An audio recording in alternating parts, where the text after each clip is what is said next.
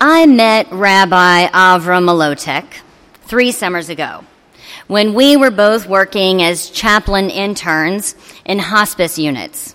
Now, he and I, we became very close really quickly. We felt a certain kinship of perspective and faith. He was stationed at Fort Carpus in Brooklyn, and I was in the Bronx. It was unusual to get a call while we were on shifts. And so one day when the call came from Avram in the midst of our work, I found a corner and I picked up his call. He was agitated, really, really upset. I asked what was going on. He had just left the room, as it turns out, of a 56 year old woman who was dying from lung cancer. Now, from just this part of the description alone, I couldn't understand why this particular conversation had rattled him so, more than all the others we had during the day. But the more that we talked, the more I understood.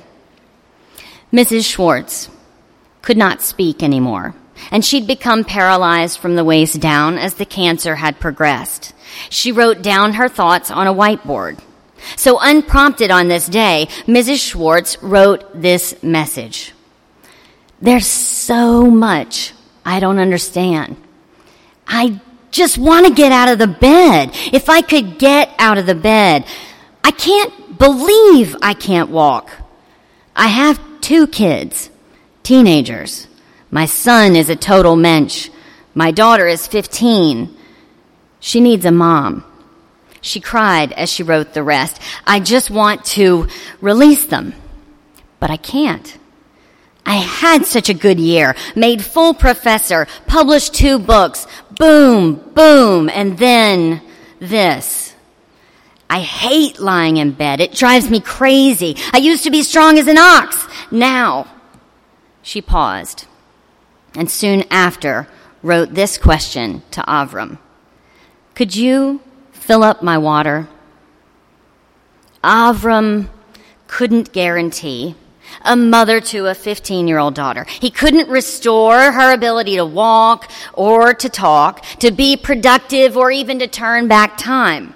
He couldn't stop her mind from churning even as her body was degenerating. He could do almost nothing for her, next to nothing for her, but not nothing. He could fill her cup with cool water. He was furious that this was all he could do.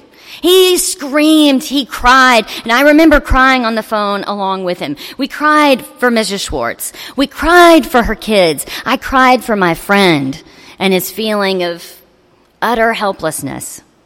But I also remember, in the midst of those tears and in shared anger, that this story from today's gospel popped into my heart and came out of my mouth. I explained that we had this sacred story that explains to us, it teaches us to embody the love and the welcome of God through very simple acts of hospitality. I told Avram that it was my understanding, it was my faith belief that when a person offers a cup of cold water to the one who desperately needs it. God is revealed.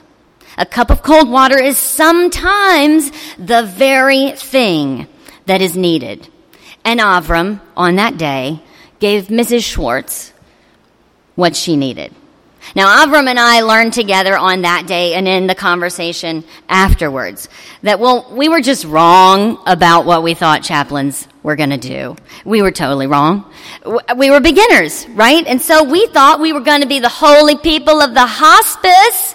We thought we were going to be, you know, singing hymns and praying prayers and offering blessings and sometimes even perhaps quoting scripture. Now, we did do those things. But we did these other things that didn't look very chaplainy at all. We fetched water, straightened sheets, held hands, changed the TV channel, cracked jokes, talked baseball, sang Sinatra, brought candy bars, described the sunset, laughed, and cried. Now, these things we learned may not look like holy actions, but each one broke open this distance, provided a chance, just a chance to really connect, and made room for God to show up. Each action carried a prayer and created a blessing. And each one made God's love manifest. Matthew, in his gospel, makes the case over and over again that the only way to follow Jesus is to do so in community. He alone among the gospelers addresses the ecclesia, the church community. Matthew makes sure that we see Jesus describing how holy community should look, how it should be ordered, how it should act and be carried out. Now this scripture passage it's just a teeny tiny piece of this larger set of instructions given by Jesus to the disciples. And he isn't just going to send them forth on that great commission to go and make disciples, spread the good news. He's not going to leave it at that. Matthew's Jesus, well, he's a teacher. Right from the start, he's teaching. He teaches and then he does what he just taught. This is his pattern. He shows his students what discipleship is all about. So he prepares them how to do church, how to be church. And not one bit of his instruction can be passive. Not one bit can be attempted at a distance, can be carried out in isolation. Not one bit. In fact, it's filled with bold and brave action words. Listen to this. Go, he tells them. Teach, preach, heal, cast out, cleanse, and raise up. Each instruction is imperative. Each instruction creates this opportunity for encounter. One person meeting another person. Jesus' good news is not theoretical and it's not performative. It's found through in your face, handshakingly close encounters with folks, with, as it turns out, the divine. Now, Matthew builds on this Genesis claim that we heard earlier read by Barry. We see Abraham and Sarah, right? And they're out in this tent on a super hot day. We know what that feels like. And they're doing this regular day thing. And who should walk up to their tent but these three strangers? Three unknowns. What did they do? What would you do? I have to admit, like Jonathan suggested, that I would scream out, stranger danger, and I would zip my tent. I would. I would. But the biblical example is there for us to be challenged. Abraham welcomes the unknown in. And what was once outside becomes welcome inside and it becomes known. That knowing is only possible with intention and with time. There's a lot that we see Abraham and Sarah do for those strangers.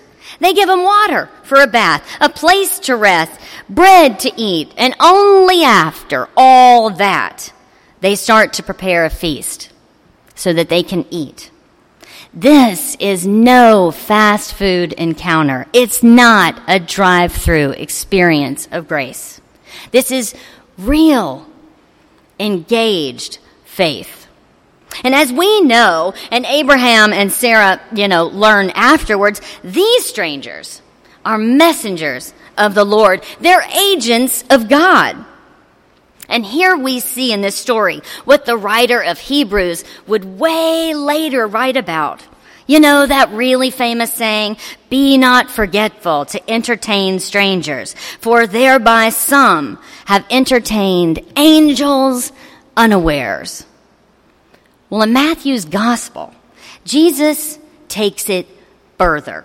He doesn't think, hey, you might meet an angel one day. No. No. He says, you will meet Christ. You will meet Christ. Whoever welcomes you welcomes me. You won't meet angels, you'll meet Christ, and you'll be Christ to someone else. When you offer a cup of cold water to the little ones, to the least of these, you will encounter Christ. I think for a moment we have to consider the inverse of that statement. It demands attention. And in it, I think, is even greater wisdom, perhaps, than the call to action itself. If you do not offer a cup of water to the little ones when it is needed, you will not meet Christ. To Kill a Mockingbird is a pretty important book to me, as it is to many. It's the book that kind of woke me up to the world of literature, to my calling, to the understanding of my Southern home. It was the basis of my thesis when I got my Master's of Ed, and I taught it to more than 600 Bronx high school students in my time in the classroom. So yeah, I like it a lot. One particular character though, has always held my heart, and he didn't make the cut of the film, so people often forget about him. But when I read today's scripture, he came to mind. Mr. Dolphus Raymond is a man in the fictional community of Maycomb, Alabama.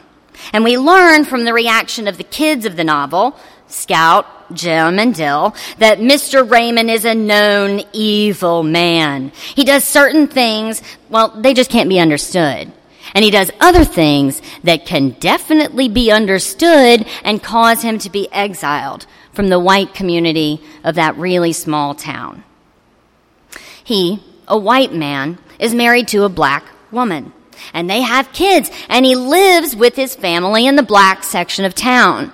But he's also a known drunk, and he carries around this bottle wrapped in a brown paper bag, and is often seen kind of listing through town, sipping from a straw poked out of it. You got him in your mind? Okay. The kids run into Mr. Raymond accidentally during the trial of Tom Robinson, a black man falsely accused of a crime against a white woman. They break for lunch, and Jem runs outside. He's literally sickened by the reality of white supremacy and what he has just, for the first time in his life, witnessed. He is choking He's crying. He's sick to his stomach and he can't catch his breath. And so Mr. Raymond comes over and offers him the paper bag wrapped bottle. Now Jem drinks deeply expecting whiskey, right? But he's going to obey what the adult says. And the drink does settle his stomach and his spirit somewhat. So Scout and Dill are watching on like, what? And then it turns out it's not whiskey, it's just Coca Cola.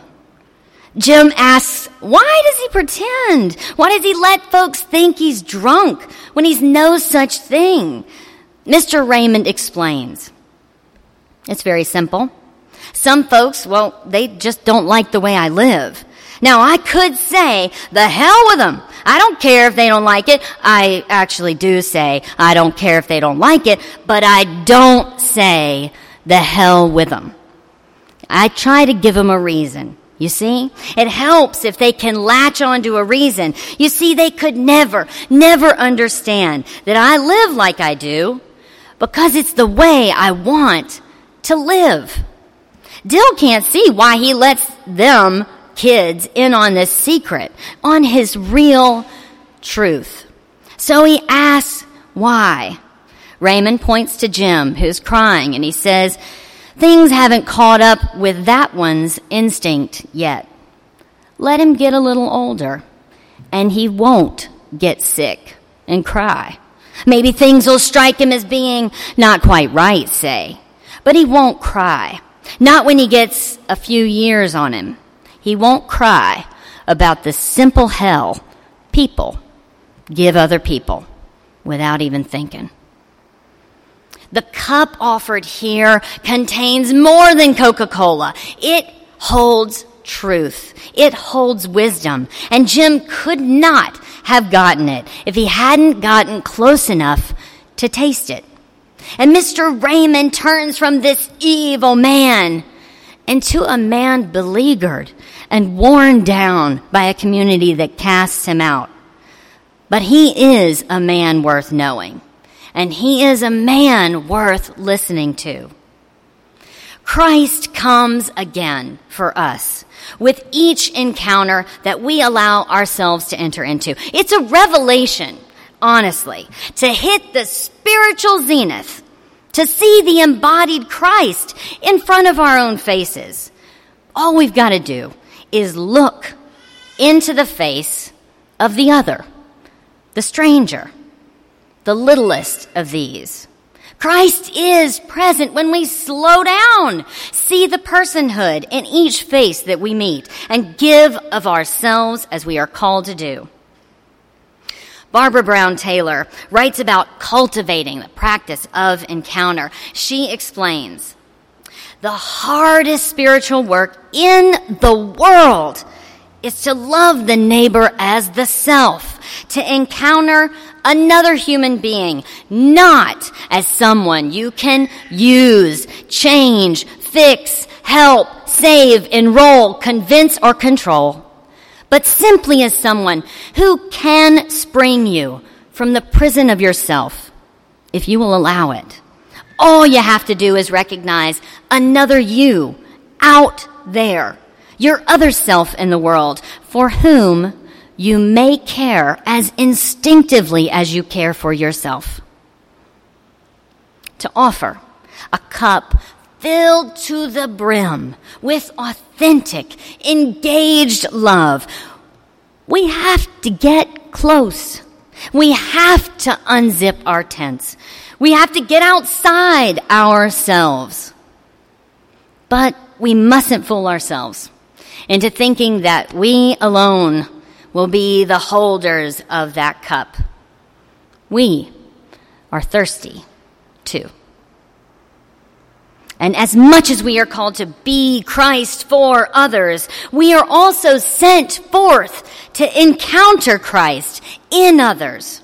So may we endeavor to welcome and be welcomed, to see and be seen, to love and be loved, because Jesus, as it turns out, is waiting in each encounter.